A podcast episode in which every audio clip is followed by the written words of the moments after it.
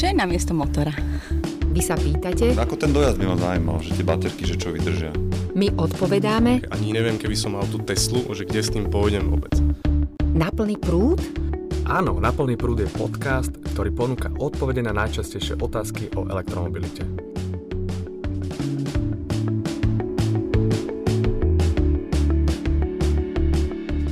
Vítajte pri počúvaní podcastu Na plný prúd. Aj dnes sa budeme snažiť priniesť zaujímavé a aktuálne informácie z oblasti elektromobility, ktorá podporuje samozrejme zelenú dopravu, my v to veríme. Ja som Patrik Ryšanský zo Slovenskej asociácie pre elektromobilitu. Žiaľ, opäť žijeme v čase, keď musíme kvôli koronavírusu obmedzovať sociálne kontakty. Preto dnes budeme po dlhšom čase opäť nahrávať cez online platformu. Verím, že to technicky zvládneme a kvalitu zvuku to neovplyvní. Dnešná téma je vo verejnosti aj v médiách veľmi obľúbená a často diskutovaná. Reč bude o batériách v elektromobiloch. Nemusíme si hovoriť, že najmä kvôli rapidnému nárastu trhu s elektromobilmi prudko stúpa aj trh s batériami. Napriek tomu, že takú Lion nabíjateľnú batériu poznáme už od roku 1992, na trhu vtedy priniesla firma Sony a roky sa používa najmä v rôznej elektronike, práve elektromobilita priniesla aj skutočný boom. Pre zaujímavosť, až 78% všetkých vyrobených Lion batérií sa v roku 2018 použilo práve v elektromobiloch. Mojím prvým hostom, s ktorým som už v jednej z predchádzajúcich epizód rozprával, je Karol Frolich. Pán Frolich je z Centra pre využitie pokročilých materiálov Slovenskej akadémie vied a venuje sa výskumu aj v oblasti batérií. Dnes som ho opäť pozval, pretože vývoj technológií v tejto oblasti prechádza veľmi rýchlým tempom a opäť je o čom hovoriť.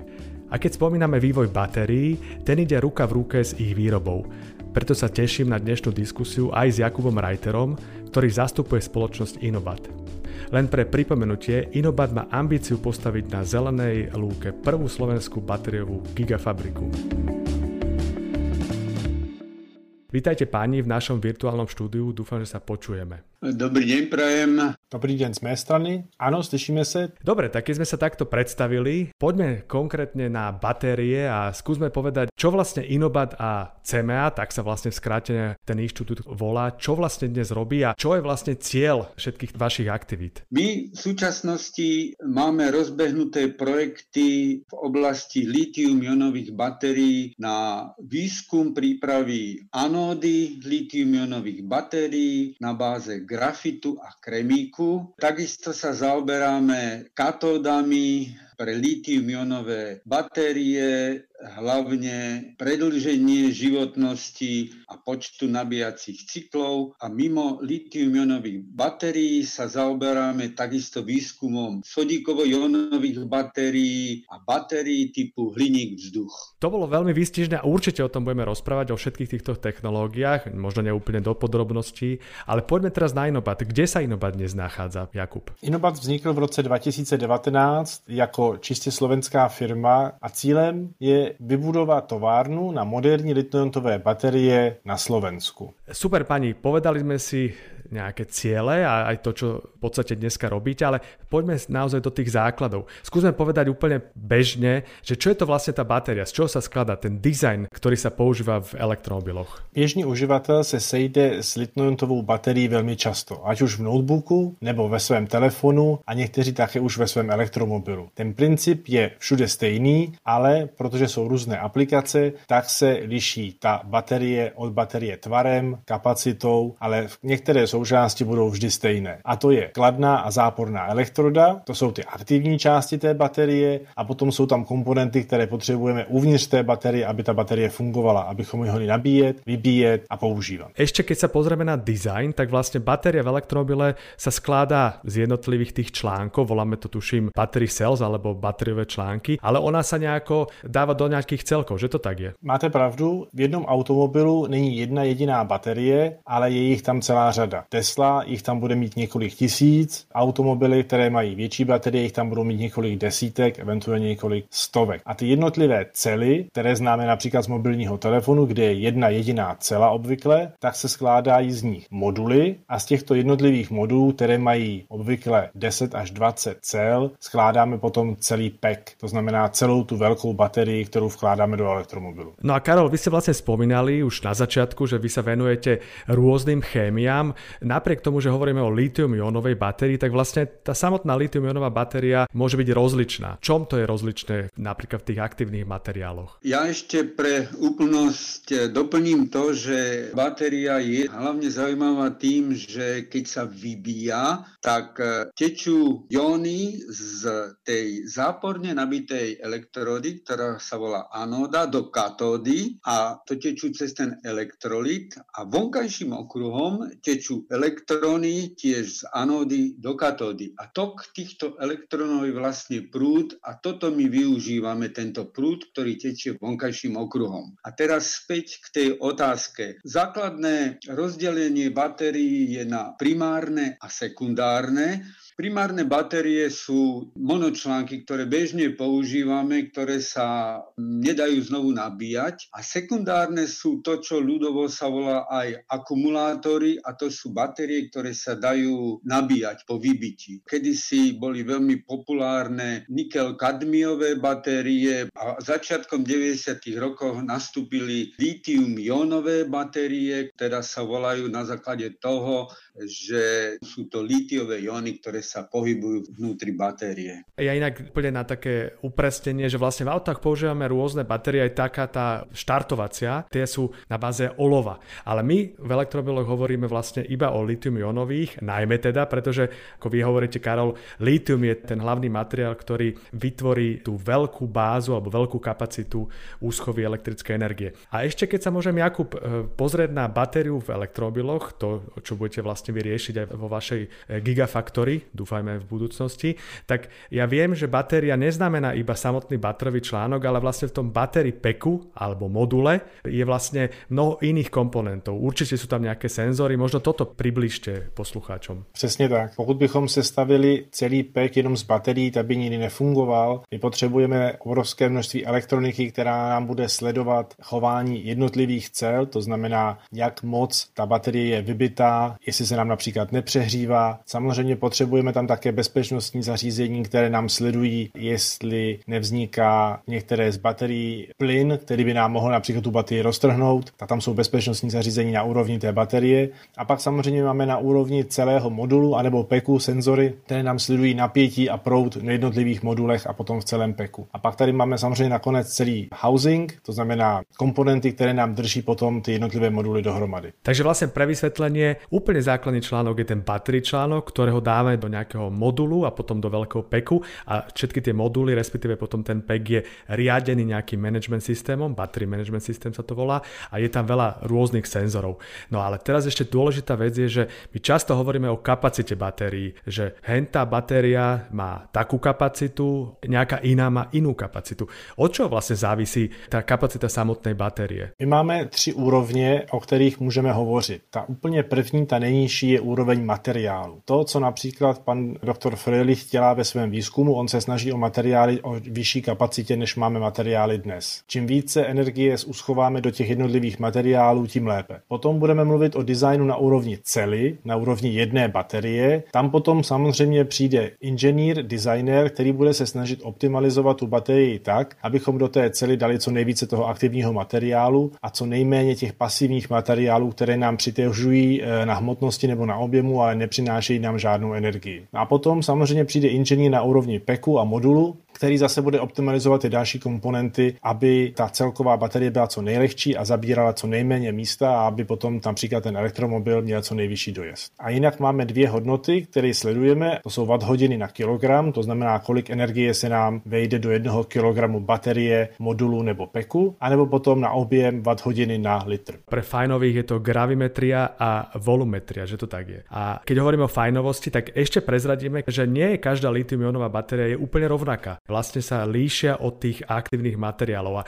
ja som si všimol, že Inobat vlastne už oznámil, že bude vyrábať tzv. NMC batérie. Možno Jakub ešte teraz skúsme približiť, v čom je vlastne NMC batéria iná ako, prezradím, LFP batéria. Všetky sú to litium-ionové. Přesně tak. My máme kladnou a zápornou elektrodu. A velmi důležité jsou samozřejmě obě. U obou dvou se dá dělat rozsáhlý výzkum. A když se ptáte na NMC, tak se jedná o kladnou elektrodu neboli katodu. NMC je zkrátka pro oxid nikl, mangan, kobalt, což je teda oxid lítia, který má v sobě tři kovy. A v rámci jejich poměru se potom určují vlastnosti toho materiálu. A jednodušeně se dá říct, čím více niklu máte v NMC, tím vyšší kapacitu materiál má, ale má také nižší životnost. Kobalt máme v tom NMC materiálu pro jeho dobrou funkci, aby ten materiál se dá snadno nabíjet a vybíjet a aby byl elektricky dobře vodivý. A mangan tam máme z hlediska bezpečnosti, protože to je málo reaktivní kov a ten nám zajišťuje strukturu toho NMC a jeho bezpečnost.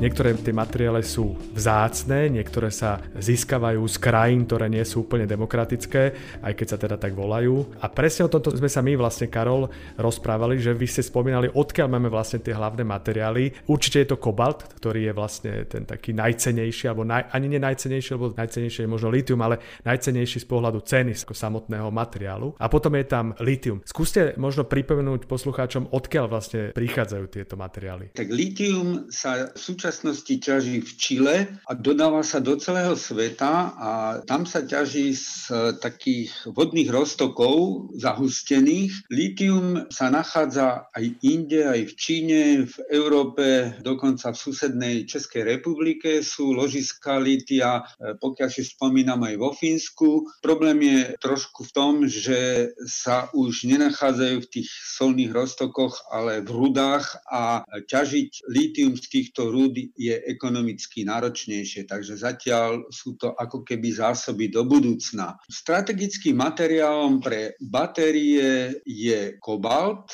a grafit. Kobalt to je trošku taká bolavá história, pretože najväčšie zásoby kobaltu sú v Kongu, v Afrike a problém je tam teda s tým, že tí ľudia, ktorí tam pracujú, pracujú za ťažkých neludských podmienok a častokrát sú tam zapojené aj deti deti do toho procesu, takže aj preto je trend e, vyvinúť batérie, ktoré budú obsahovať menej kobaltu. No a grafit sa v najväčšej miere ťaží v Číne a do určitej miery myslím aj v Rúsku. Karol, presne nadviažem na to, čo ste povedali, lebo okrem toho, že teda litium sa ťaží v tom trojuholníku medzi Čile a Argentínou, tak dôležité je, že on sa aj ďalej spracováva napríklad v Číne. A čo viem, tak 50% vlastne spracovateľských kapacít je práve z Ázie ja viem, že vy sa pozeráte na možnosti, ako by sme tieto vzácné rudy mohli ťažiť na Slovensku. Tak skúste možno toto priblížiť. Máme my nejaké kapacity z niektorých týchto rúd? Na Slovensku my máme kapacity hlavne čo sa týka kobaltu, avšak tie kapacity nie sú nejak veľmi významné. Máme zostatkové zásoby niklu a kobaltu v Dobšinej a potom máme ložisko rúd, ktoré tiež obsahujú nikel a kobalt v Hodkovciach, to je na východe, blízko pri Košiciach. Bohužiaľ tieto zásoby ale nie sú veľmi vysoké a najmä v tých Hodkovciach je tá kvalita priemerná, čiže za súčasného stavu nie sú tieto zásoby ekonomicky využiteľné. Ja viem, Jakub, že veľmi dôležité pre výrobcov elektromobilov a samotné automobilky je to, odkiaľ pochádza vlastne materiál pre batérie. Veľmi si na tom dávajú záležať veľké firmy, aby to nebolo iba z Konga, ale sa snažia vlastne výrobcovia batérií, baterových článkov približiť čo najbližšie k svojim fabrikám ten zdroj tých materiálov. Vy ako pozeráte v Inobate na práve sourcing týchto materiálov? Já bych začal s mojí předchozí firmou, kde jsem pracoval u BMW 8 let na vývoji baterií a máte pravdu, je to velmi důležité téma dohledat původ veškerých materiálů. Například BMW se podařilo dohledat až k zdroji kobaltu až do toho Konga, protože Demokratická republika Kongo není samozřejmě jednoduchá země, nicméně některé doly na kobalt a nikl v Kongu jsou vlastněné evropskými společnostmi, které dokážou certifikovaně zaručit lidské podmínky při těžbě těchto kovů a těchto rud. Inobat to má podobně, dá se chce pomocí nezávislých certifikačních firm zajistit, aby jednotlivé materiály do těch baterií byly získávány z prostředí, které respektuje lidský život a lidské zdraví. Dobre, povedali sme si také základy o batériách a batériových článkoch. Samozrejme bavíme sa najmä o litium-ionových batériách, ktoré sú najzaujímavejšie pre elektromobilitu, ale skúsme poslucháčom vysvetliť, ako vyzerá taká linka na výrobu batérií. Vlastne vyrábať batériové články vo veľkom to už je iná káva. Jakub, skúste možno predstaviť poslucháčom, ako sa taká batéria, batériový článok vyrába. Výroba baterie vyžaduje velmi suché prostředí. Oproti prostředí, ve kterém se normálně vyrábí baterie, je i vzduch na Sahaře stále příliš vlhký. Že vám teda do toho skáčem, tak vlastne vy to robíte všetko v tých dry room. Jsou dvě možnosti. První je suchá místnost, to znamená, že máte kontrolovanou vlhkost místnosti, kde se normálně pohybujete bez kyslíkového přístroje, protože ten vzduch je jenom suchý a jednotlivý pracovník tam může pracovat maximálně 2-3 hodiny a pak musí jít ven. A nebo potom můžete, zvláště ve výzkumu, pracovat přímo v rukavicových boxech, kde teda je čistě argonová atmosféra, žádný vzduch, žádný kyslík, žádný dusík, žádná voda. A co se týče výroby baterií, jedna věc je udělat dobrou baterii, jedna věc je udělat milion dobrých baterií. A od toho se samozřejmě potom odvíjí úspěch vaší firmy. Pokud budeme mluvit o jednotlivých bateriích, musíme postupně sehnat kvalitní materiály, udělat z nich kvalitní elektrody, to jsou většinou tenké, hliníkové nebo měděné folie, na kterých je nanesena tenká vrstva toho aktivního materiálu. A potom si musíme poskládat ty jednotlivé elektrody, jednotlivé ty hliníkové a měděné plechy s tím aktivním materiálem poskládat k sobě, mezi ně se vkládá taková tenká polymerní izolační vrstva, takzvaný separátor. A pak samozřejmě k tomu potřebujeme také přidat elektrolyt, abychom to měli pospojované také iontově nebo elektricky. A pak teda samozřejmě můžeme tu baterii sestavit. Je jasné, že vlastne v batériovom priemysle sa hýbe všetko až vesmírnou rýchlosťou. Veľký tlak je samozrejme na cenu urobiť batériu výrazne lacnejšie, lebo na konci dňa potom je lacnejšie aj elektrické auto. Ale v tomto spočíva aj tá krása, že mnoho vedeckých tímov a R&D tímov vlastne pracuje na rôznych typoch batérií, na rôznych tzv. chémiách batérií. A existujú aj rôzne nejaké iniciatívy v Európskej únii, ktoré sa vlastne snažia nasmerovať tento vývoj nových chémií a jednou z takýchto skupín je aj skupina okolo Karola Frolicha v rámci CMI, pretože vy robíte nejaké batérie na báze Siri, ak sa nemýlim. Hlavným takým e, momentom, ktorý ženie ten výskum dopredu, je záujem o batérie, ktoré majú vyššiu tú energickú hustotu. A to je pri tých litium-ionových batériích sa pohybujeme niekde okolo 300 Wh na kilogram a tým je určené využitie tej batérie napríklad napríklad v prípade elektromobilu jeho dojazd. Do budúcna, čo je veľmi atraktívne a čo ženie ten výskum dopredu, je výskum batérií s vyššou energetickou hustotou. Tam je viacero možností. Je možnosť zvyšovať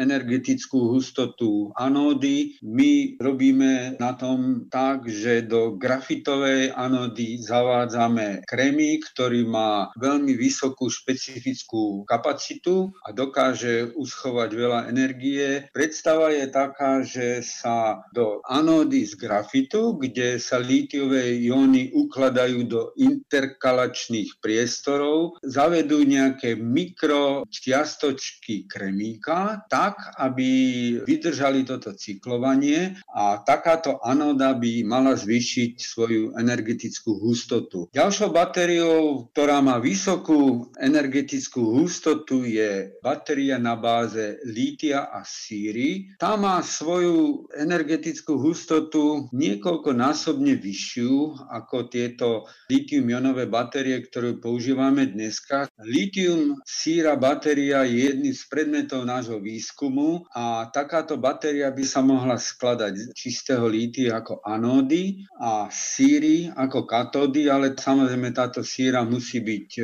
špeciálne pripravená, aby zniesla tieto nabíjacie cykly. To sme išli do veľkej vedy. Pani, veľmi dôležité je samozrejme, a vy ste to aj ako načali, používať tú batériu čo najdlhšie, ale potom ideálne niekam ju proste dať tak, aby nezaťažovala životné prostredie. Ja viem, že sa to dá. Jedna vec je teda použiť ju znovu, ten second life batérií. Druhá vec je recyklácia. Ešte možno aj uvediem, že o tej recyklácii sa hovorí častokrát v takej tej pozícii mýtov, lebo ľudia si myslia, že batérie sa nedajú recyklovať. Naopak, oni sa dajú recyklovať veľmi dobre. Najväčší problém litium-ionových batérií sú práve pri tých malých batériách, ktoré my používame bežne v desiatkách spotrebičov aj v domácnosti, zber batérií. V Európskej únii je to na úrovni 10% a vlastne dôležité je, ako motivovať ľudí, aby tie batérie nevyhadzovali len tak do koša, ale dávali ich do nejakých zberných dvorov alebo proste zberných miest. Ale keď sa bavíme o litium-ionových batérií v autách, tak tam vlastne ten zber je veľmi dobre zabezpečený cez automobilky. Ale skúsme možno priblížiť poslucháčom, že ako sa taká batéria recykluje. Obecně jsou dvě možnosti, jak můžeme litniontovou baterii recyklovat. Pomocí mokrého postupu a pomocí suchého postupu. Mokrý postup znamená, že si baterie rozebereme, vyndáme elektrody z baterie a budeme je potom chemicky upravovat tak, abychom z nich dostali ty dvě nejdůležitější nebo tři nejdůležitější komponenty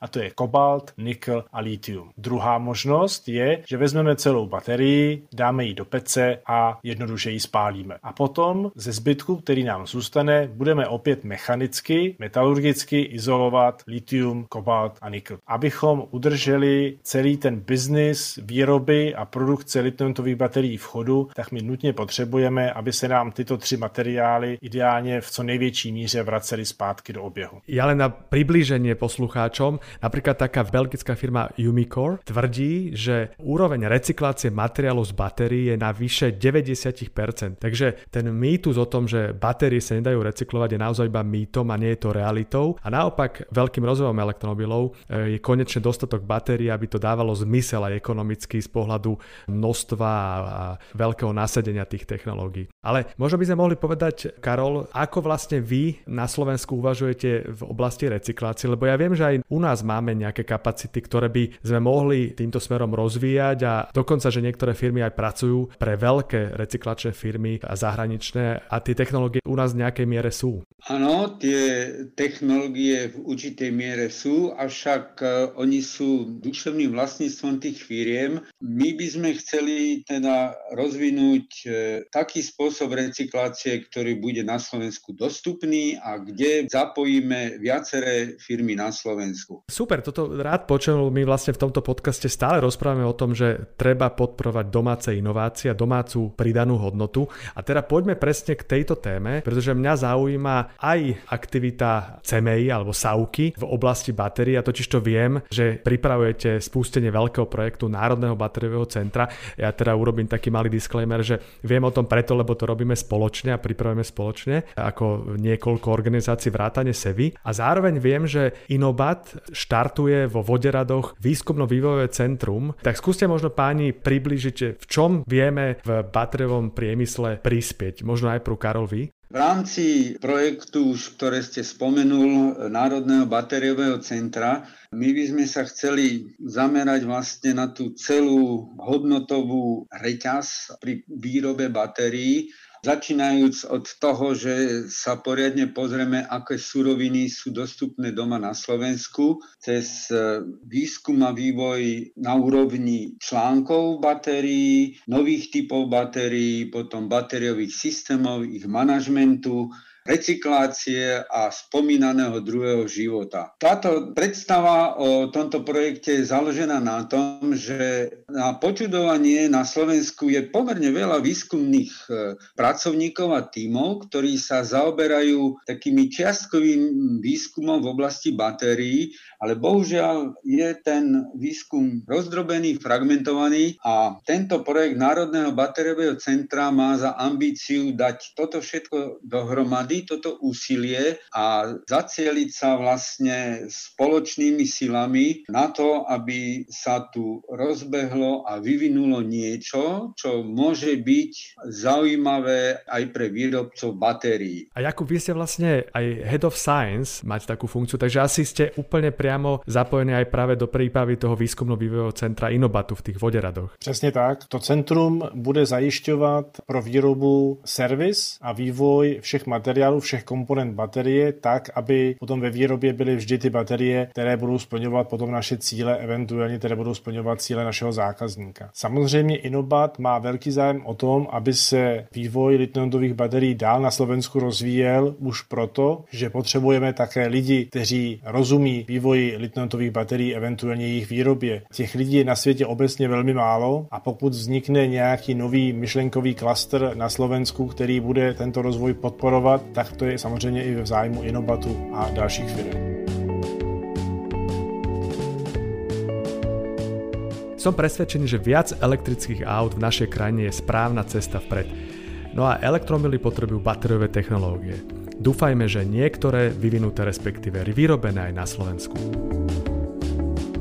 Dnes sme sa o tom rozprávali s našimi hostiami Karolom Frolichom zo Slovenskej akadémie vied a Jakubom Reiterom zo spoločnosti Inobat. Ako sa vám páčil dnešný podcast? Všetky vaše postrehy a otázky nás zaujímajú, tak nám napíšte na môj mail krizanskyzavinac.sk alebo nechajte odkaz na našom Facebooku. Vypočuť si nás môžete na Apple Podcast, Spotify, Stitcher a Soundcloud. Táto epizóda vznikla ako iniciatíva Slovenskej asociácie pre elektromobilitu. Produkcia Strik podcastu Katrina Urban-Richterová a Oksana Ferancová.